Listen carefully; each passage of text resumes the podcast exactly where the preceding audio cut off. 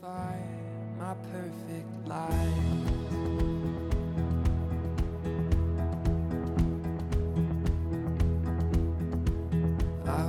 Hello, and welcome to the Word on the Hill. with the lanky guys. I am Father Peter Mossett, And I'm Scott Powell. and we are glad that you joined us today. Absolutely. We're coming in from Boulder, Colorado, where the snow is melting and the birds are singing, and it's a beautiful day. It is a beautiful day. I tell you, I, I'm about done with winter. I know. I'm not. It's really funny because like this year, it's like been a really pretty mild winter. Yeah, really mild. And, like we've had like a snowstorm, like or two, but but still One and a half. one and a half. And it's really funny because everybody still's like, man, I'm really ready for winter to be done. I'm ready for Lent to be done. Oh, tell you that. Amen. I always feel a little guilty towards the end of Lent, though, when this like the flowers are coming out and it's like beautiful and the weather's great, and you're like, this isn't very penitential. You should be more miserable. Yeah, it's like give me some like ice age or something. and then- Misery. Go to the Midwest. it's terrible out there. No, I'm just kidding, all of you in the Midwest. Yeah, you know, we, we have we have listeners from all over the world. I was looking on, on our thing, and we have um somebody from the Russian Federa- Federation listening. Really? Yeah. So Wow. if if you're out there, t- tell us who you are because we would love to. Uh, send us an email at lankyguys Absolutely. at thomascenter.org. And um, we would love to hear from you because if you're listening, that you're probably having a cold winter. I don't know. Yeah, it's cold out there. I'm just betting. I heard on, somewhere on the radio a couple months ago there was a snowstorm near Moscow that created a traffic jam that lasted like three days. Oh, I don't even know how that happens. So if you're in that traffic jam listening to Lakey Guy, downloading. downloading it. then uh, we're, we- you've probably heard the last one as well, and Maybe. it's a long, it's a long time. We also have some folks listening in the UK. So I want to give a shout out to James Cowell, who I think is listening out there. So if you're out there, James, hey, What's up? how you doing? This is American hello from the other side of the pond. Indeed. All right. Okay, What do you got? What's going on? What's shaking? what's shaking? How you doing? I'm doing great, man. This is a it, it's um we're entering the third week of Lent. Mm. How many weeks are there this Lent? It's all is the same. What, 12 weeks or No. 24 24 weeks of Seems like Lent. 12 weeks. Well, last night we had the uh, Archbishop, Archbishop Samuel Aquila, come Ah, yes. and uh, talk to about seven men who are interested in becoming priests, or we Nice. think that they should become priests. It was kind of a, a combination deal, and uh, and it Did was anybody get ordained last night? w- just one guy, Nice. just one guy. He, the Archbishop, was just inspired. He was like, boom, Nice. here comes the boom. So That's it awesome. was it was really cool because um, you know that uh, Archbishop Aquila went to CU Boulder, Good, yeah. An Yeah. Alumnus. Alumna? Alumnus? alumnus. He's one of the alumni. yes. Anyway. and uh, and it was really cool because as we were talking, like we went around the table and all the clerics that were there kind of shared some of their story, and we got to the archbishop and he's like, "Yeah, when I went to see you, and a lot of the guys there didn't know. Oh, they didn't know? They didn't know that. Oh, he that was must a have been CU so cool grad. for them. And they like you could see their eyes just go like, "Whoa!" And I said, "You men are seeing a reflection of yourselves in a number of years." That's awesome. And uh, He's a stud. He's a, we're blessed to have a good archbishop here. yeah, he started the started the seminary, St. John Vianney Seminary, the first major seminary in the United States to open in 40 years. Was it? Yeah. Wow. And I was like, man, it is like the sign of hope. Yeah. And Drew that. and except for they let me in. Mm, Just barely. This is barely. We- well, gosh, I say we just get into it, man. Let's do it. We got some great readings today. We have some of my favorites, actually. The first one's from Exodus. Exodus. Movement of the people. Bob Marley. What's up? I'm sure his son Ziggy listens to this podca- podcast. He does, and he he's been sending us emails. Yeah, That's a every lot. day. Just get off it, Ziggy. You're like Ziggy. Lay off. I mean, hey, Unreal. Just my mic a little bit here yeah, so I can pontificate. pontif- properly. yeah. Well, because we need some pontification, given the fact that tomorrow is the last day. Tomorrow is so. Whenever you're listening to this, we are in the day. So I don't know if the world has ended by now because the Pope stepped down, but if it has, Yeah. Well, right now it's the 27th, which Mm. we are seven hours um, behind the um, Jolly Rome. yeah the Jolly Rome? GMT, Gr- Greenwich Mean Mm. Time, and uh, so that means that I don't even know. I mean, like he's When com- does he he's coming to actually- the end of his last day today, because tomorrow, Yeah. like it- we don't get to say his name tomorrow. So, okay. So it's today is his last day. I c- oh, you or know, what? I, I'm don't confused know. on how it works. I don't know. Let's You know check what I'm the let's check the betting pools. I'm sure that um that we've got we've got some stuff about the end of the world on, I'm on sure. some Las Vegas uh, betting sites. There's a lot of people betting on who the next pope's going to. Did you say there was some Final Four brackets that came out today by some some Catholic news service? It's the Sis- it's the Sweet Sistine.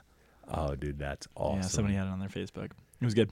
Yeah, I- it's, there was a rumor running around that it is against canon law and that it was a grave sin, excommunicable, if you bet on the next pope and the conclave stuff. Really? Yeah, and then they looked, the canon lawyer looked it up, and it's no longer a valid canon law, but it was once on the books. Wow. Yeah, so if you're, eh, you know, if you have scruples, I wouldn't advise um, doing it, but we have not, but th- they have definitively answered that you can bet on But this. you can have like an office pool, like March Madness, right? Yeah, That's not canonically, inappropriate. excommunicable. Yeah, yeah. I mean, we, you'd have to make some big money to get excommunicated.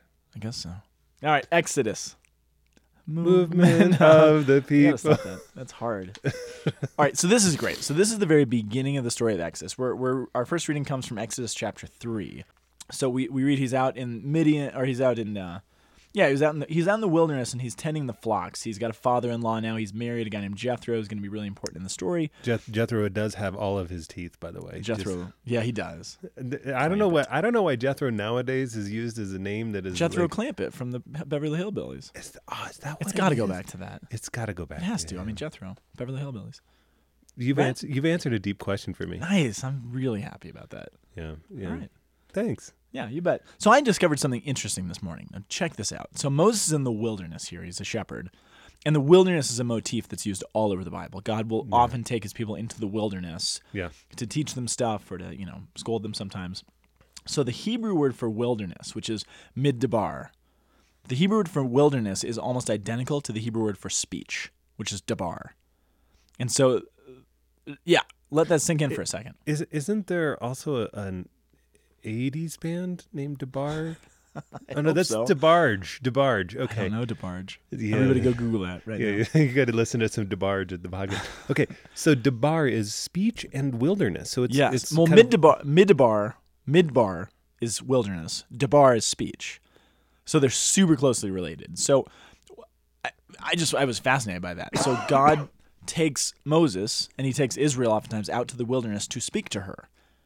So the the location is kind of the vocation, right? Where they are is what God is doing. So God has Oh. literally led Moses out into the wilderness, away from his nice life in Egypt, to speak to him, to debar him, and show him what his vocation is going to be. mid just- DeBar DeBar Right, mid debar debar. Let's go out to the mid debars tonight. DeBar. I'm in the wilderness. D- Well, we can do that. I can speak to you there. Yes, absolutely. But later on, you know, Hosea talks about God leading Israel into the wilderness so that he can woo her and speak to her. Anyway, I just thought it was a really interesting connection because whenever you see someone in the wilderness in the Old Testament, God is doing something, which is, hey, this is why we, we go on silent retreats and stuff. We, we retreat to the wilderness, so to speak, so that we can hear God speak to us, so that we can listen to his speech. And it's a, you know, this, this long Christian understanding of that. So it's kind of cool. Yeah, that's that's that's really phenomenal. I mean, it was actually interesting. That goes to kind of a conversation we were having right before the podcast about the nature of um, people being called to Boulder and the Oh, kind of excellence of the students uh, here because they've been called to a particular location Yeah. to learn about their faith and to walk with God. And they're pretty phenomenal here. They, they're are. really and, and the questions that they ask i- are are such that it's it's not like dissociated from um, a world that is pretty antagonistic towards the faith, but it's actually just right in the midst. It's not like they're not s- shocked or scandalized that the, the world is not a, a Christian Catholic. Right. Um, it's not Christendom. They're not shocked about it. In fact, Right. that they're just like, oh well, how do we engage it? Right. That's it's it's just a- how because do I it's sur- everyday life. yeah, and how do I survive it? Yeah. because this is everyday life and so that kind of goes to that you know in, in some ways there's a wilderness aspect to what people Absolutely. are trying to do here and what the lord is doing here Absolutely. But it's connected to place. I think place is really important. Where you are is to yeah. where are you Place. at Where you at? I'm here. So more about place. So what what's God gonna do? So he goes out Moses is out in the wilderness and he goes to a place called Mount Horeb, right? And the word Horeb literally means dryness in Hebrew. So he goes out to the Mount of Dryness in the In wilderness. wilderness. right. Times it's, it's are rough- hard. Times are hard. And he sees the burning bush. Um, later on, that same mountain, Mount Horeb, will be renamed. Do you know what what name? I'm not trying to be Socratic, but it's just kind of cool. Do you know what name Horeb is changed to later on? No, It's a mountain that you've heard of, Uh, Sinai. Sinai, it, which comes from the word Senah, which literally means bush. So they named the mountain Bush Senah because that's where Moses heard God's voice speaking in the wilderness through the burning bush. Whoa. So it's kind of a neat, a neat connection. So when you, when if you're reading the Bible and you see Horeb, it's actually the same place that they're going to. So really, here's Moses getting his call from God that you're going to go and lead the people out of Egypt. Where's he going to lead them to? Back to the place where the whole story started, back where God spoke to him initially, and they'll end up at Sinai, where he's going to receive the Ten Commandments and everything else. So it's got the story is a kind of a circle nature. It's kind of cool. So, so he's there. He's at Horeb. Um, he's a shepherd. By the way, God loves shepherds, right? God loves calling shepherds. So here, Moses is a shepherd when he's called. David's a shepherd later on. Jesus is called the good shepherd. So whenever you see shepherds, that's usually a that's a good sign. I, I play a video game called Tower Madness that you have to protect a bunch of sheep from aliens and cockroaches on my iPhone. Nice. Yeah, so I, I feel like a shepherd Very when I. reminiscent of the Book of Exodus. well, the locusts and Oh yeah, plagues, plagues and aliens. aliens. Cool. I like it. So here's what happens. So he sees this burning bush, and th- this is cool too. So, uh, where is it? So there, an angel of the Lord appeared to Moses in fire. To appeared to Moses in fire, in fire flaming out of a bush, and he looked, and he was surprised to see that the bush, though on fire, was not consumed. So you know we're in the wilderness. We're at the mountain that happens to be called Dryness. So just uh, geographically, this is a place where there's actually a lot of fires. You know, lightning will strike, heat lightning will catch these bushes, and so bushes are being burned all the time in this part of the world. It's super dry, it's super arid. There's lots of lightning, dry lightning, but this one's unique because it's on fire, but it's not being consumed. And a lot of the fathers of the church saw this as an analogy of the Christian life, right? That we are supposed to be on fire with the fire of God, the Holy Spirit burning within us, but it's a fire that doesn't destroy us, it doesn't consume us and burn us up, which is kind of neat. It's also a, a, a kind of a, an image for purgatory, which is this place we go that we have the, the impurities burned off, but we're not destroyed there. We're actually made pure. so there's a lot of beautiful imagery with that Yeah. the bush. But then, um, yeah. So, oh, this is cool. This is a gra- I love this passage. But you go on. When the Lord saw him, uh, when the Lord saw him coming over to the bush to look more closely, he called to him out of the bush, Moses, Moses, and he answered, Here am I. But we, uh, I something interesting about the Hebrew grammar. We're talking a lot about Hebrew today. In the Hebrew grammar, there's no um, superlatives and there's no uh, punctuation. So whenever you see a word repeated, it means it's a way to emphasize it. Yes. So God probably wasn't there going Moses, Moses, Moses. If you put if you double up something or triple up something in Hebrew or Greek, it's a way of like putting a huge exclamation point behind it. So he's probably just yelling Moses, not not repeating it, but it's him saying it really loud.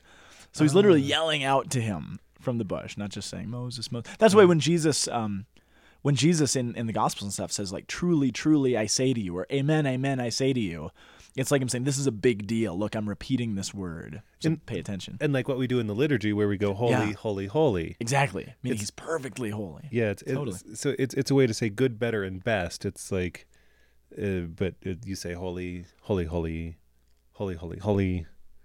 So Scott, Scott. Hi, hi. There was a I saw a bump. Father Michael, Father Michael O'Laughlin, who's a great priest out in Denver. Just a Totally. shout out. He's a Byzantine Catholic priest, and the Byzantines love to repeat things. So he has a bumper sticker on your car. It says like, it says something like "honk 35 times if you're Byzantine," which is funny. Anyway, anyway, so uh, here's Mo, here's God. He's in the burning bush, and he he kind of identifies himself. I'm the God of your fathers, of Abraham, Isaac, and Jacob. I'm here to lead you out. I- I'm here to lead your people out of Egypt. And I'm bummed that this reading that was chosen by the church actually leaves out one of the one of the most important parts for some reason. I'm not criticizing it, but it you know it has to be efficient. Yeah. But uh, God says, I'm going to do all these things. This is who I am. I'm going to free my people. And Moses is like, great, that's awesome. And then God's like, but you're going to do it. I'm going to ask you to actually go to Pharaoh and figure it out.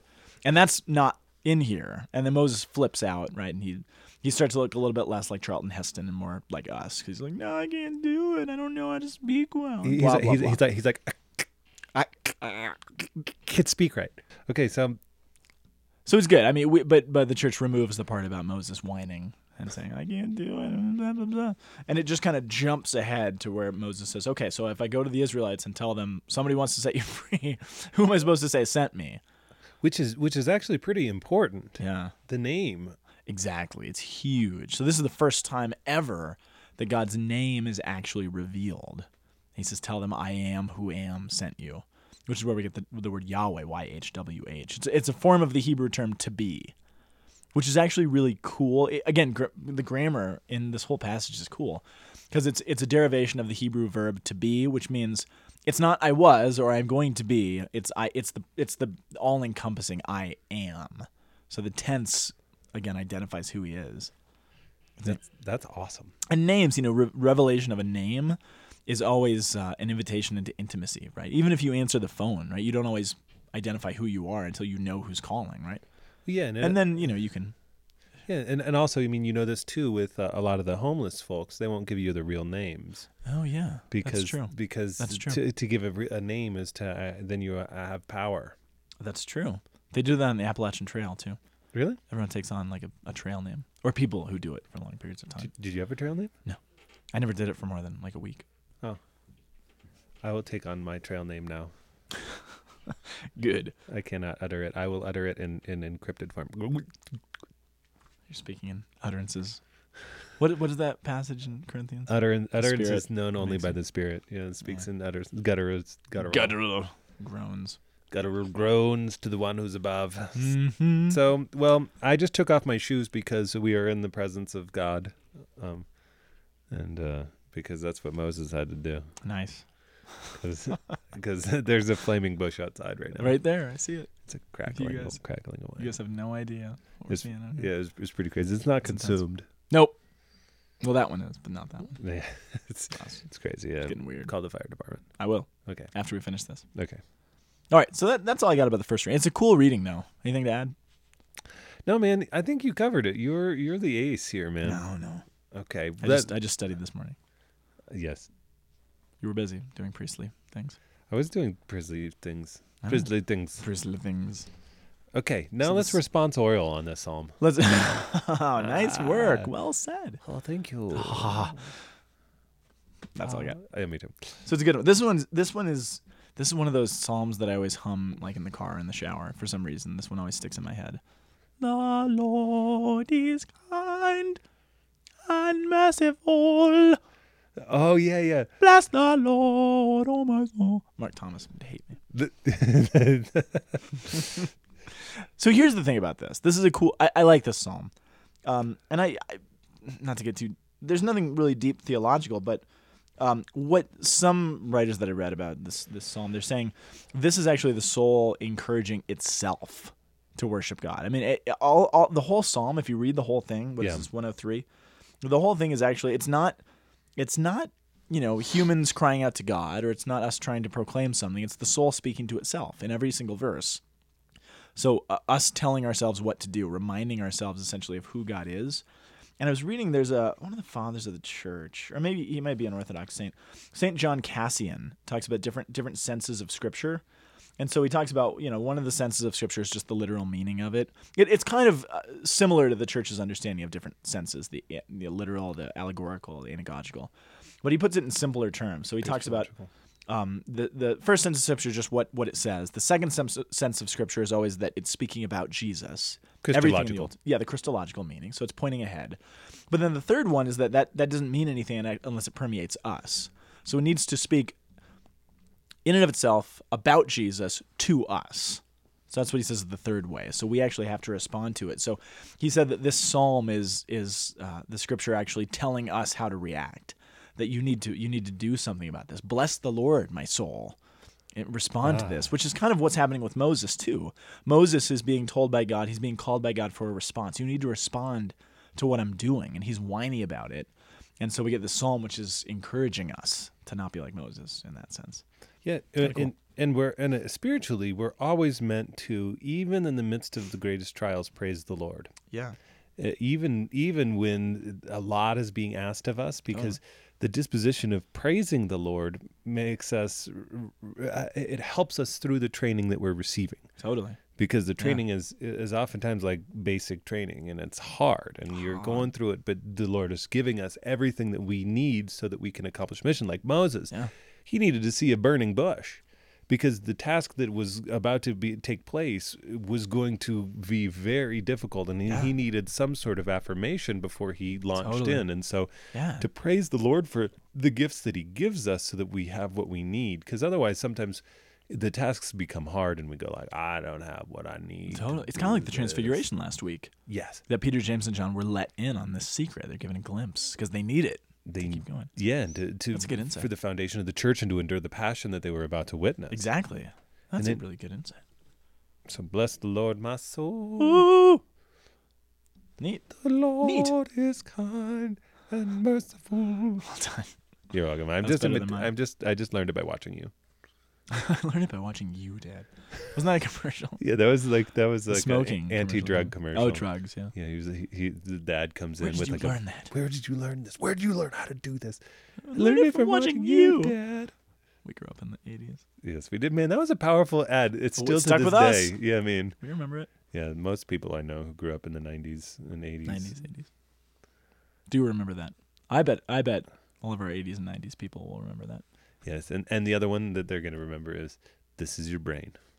This, is your brain, on drugs. First Corinthians. First Corinthians is great. So the connection is is super cool here because it's not visible at first glance. I don't think. except for the word Moses. Well, yeah, yeah, yeah, but that, it's more than that. Yeah. Ah, I love this passage. All right, so First Corinthians. So here's what Paul's saying. So Paul's speaking to the church in Corinth, who are having big time problems. We talked about them before. Yes. So they're they're committing all these sins. They're they're basically trying. Their main problem is that they're trying to kind of have two both feet in in different things. So they're kind of keeping one foot in the old pagan lifestyle that they had before. They're still wanting to go to these temples and eat meat, sacrifice idols, and all this stuff. And they're also wanting to go to mass and you be good Catholics and Christians and do what they're supposed to do. And Paul's saying you can't have it both ways, essentially. So that's the that's the backstory. But here's what he says. He says, I don't want you to be unaware, brothers and sisters, that our ancestors were all under the cloud. Now, what's that referring to? Do you know? Or understands. Uh, Well, let me let me read on. I don't know. All of these things connect. So our ancestors were all under the cloud. They all passed through the sea. All of them were baptized into Moses in the cloud, in the sea. They all ate the same supernatural food. They drank the same supernatural drink, for they drank from a spiritual rock that followed them, and the rock was Christ. this is this is all ex- the Exodus. It's all the story of the Exodus. So you can go through one by one. So what's the what's the cloud that they were under? The cloud would be the um, uh, presence of uh, the the the, the clou- Yeah. cloud and fire that followed before and Yeah. behind them. Yeah, which was the presence of God. yeah. So- and, so- then and then went up on Mount Sinai, Exactly. and like we heard in the Transfiguration song last week. Ch- Yeah, seriously. By the way, I think the song that we're gonna have, you're gonna be listening to, is by uh, a great guy, a good friend of mine named David Wilton, who's a stud, band A Boy and His Kite, and he's got a great song about Lent. So Oh, enjoy David Wilton. Check him out on iTunes. He's a stud. Word. Anyway, um, so they're under the cloud, and that would be, you know, they would be thinking of, oh, the cloud that we we followed in the Exodus. They all passed through the sea, right, crossing through the Red, Red Sea. Paul refers to that as a kind of baptism. They were baptized by, cro- you know, I mean, what's baptism? We moved from slavery to sin to freedom. What's the Exodus? Well, they moved to slavery in Egypt through the water into freedom in the Promised Land. So it's totally prefigurement of baptism. They uh, in the cloud and in the sea. They ate the same, su- same supernatural food. What was the su- what was the supernatural food? man. uh, The manna from heaven, the from supernatural drink, remember the water from the rock. I don't think that the spiritual food would be considered the quails that they ended up having to puke out of their nose, though. I'm just gonna say that. Yeah, quails coming out of their nose. That's literally what it says. Yeah, dude. That man, you know, times are hard because they're like when it's coming out the nose. I feel that way when there's donuts in the office. Like whenever I see like donuts, if they show up in our office, I want to eat so many of them. I feel like they're coming out of my nose. So I'm I'm with the Israelites. I know where they're coming from. Yeah, that's- I'm gonna get you quail donuts. It sucks. It sounds awful. That- that's- dude, you have to pull the feathers out. Have you Okay. heard about the the cheeseburger that is on two donuts? Donuts is buns, cheeseburger in the middle. Yeah, that sounds so good. Yeah. Only if only if those um, buns are like s- they're like uh, glazed donuts sautéed I in think butter. they- Oh, Now we're sounds good, but I feel like I want to vomit. yeah yeah out All of right. your nose. So but, here's here's my qu- oh but but there's a big but. and, and that big but is that all of these things were prefigured in Christ. Like what, Yes. we're, what we're reading is Totally. like that. This is these are all foreshadowings of of Christ. Oh yeah, they're all pointing ahead, like we talked about before. Right. The other sense of scripture. Yes. But here's the so here's the here's the catch though. So all those things are beautiful and this is all good. Now, well, again, I hate s- well, I like Socratic questions. you Just know what? do it. Leave Just- me alone. I okay. like doing it. Okay. What word is repeated more than any other word in that passage so far? Uh, cloud. No. Eight. No. Drank. No. Christ. No. Following. It's the second word of every one of the lines. Uh, all. all.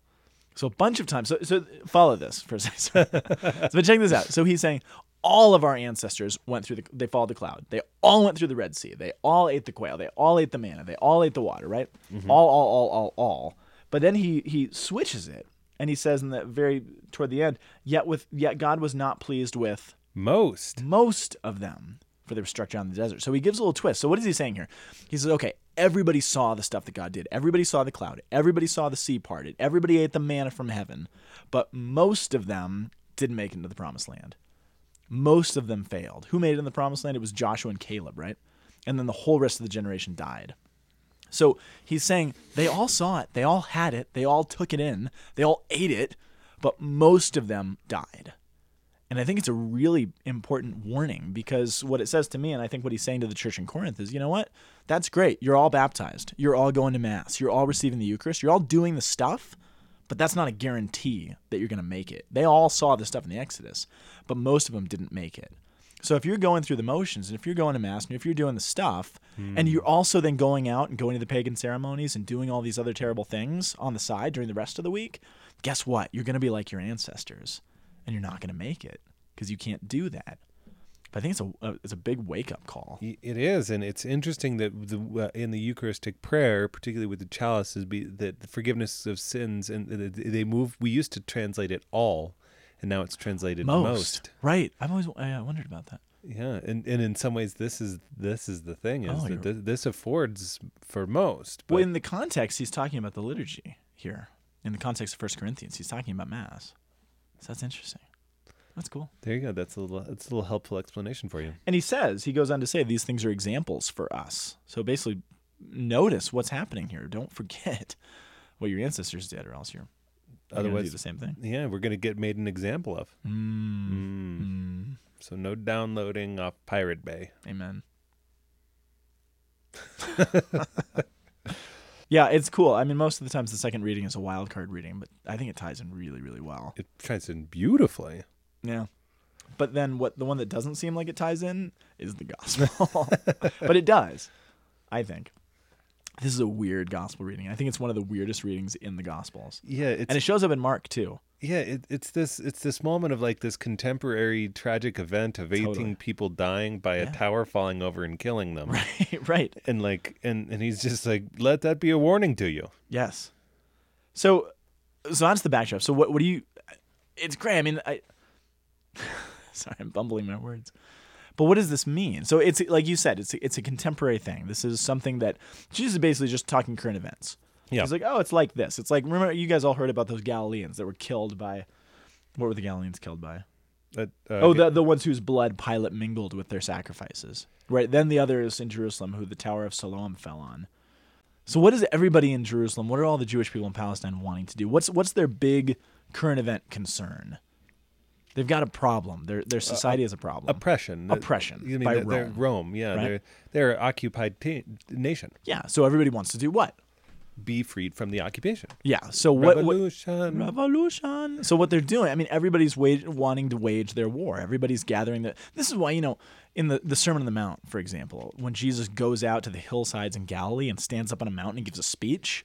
I mean, that's what you did in the ancient, in, in the first century. If you wanted to rally the troops and get a little militia and an, or an army and, and claim yourself to be potentially the next king, you would go out to the hill slopes in Galilee and get up on a mountain and give speeches. So if you wanted to hear where all the revolutionaries were gathering and what they were saying and what they were plotting and planning, that's what you do. So Jesus, people see Jesus and his, his cronies going out to the wilderness. He gets up on a mountain, he starts giving a speech. That's why everyone's surrounding. They're like, okay, what's this guy going to say? How's he going to defeat Rome? And he gives this crazy speech about no loving your enemies and uh, praying for those who persecute you, namely the centurions and the Romans and everybody else. Yeah, go an And extra this- mile yeah and going the extra mile and you know turning the other cheek when they slap you and carrying their bag all of which the roman centurions would have forced them to do and I- here i think this is interesting so jesus keeps i, I think it has the message of Jesus, which we're all just kind of used to, forgiving your enemies and loving people, blah blah blah.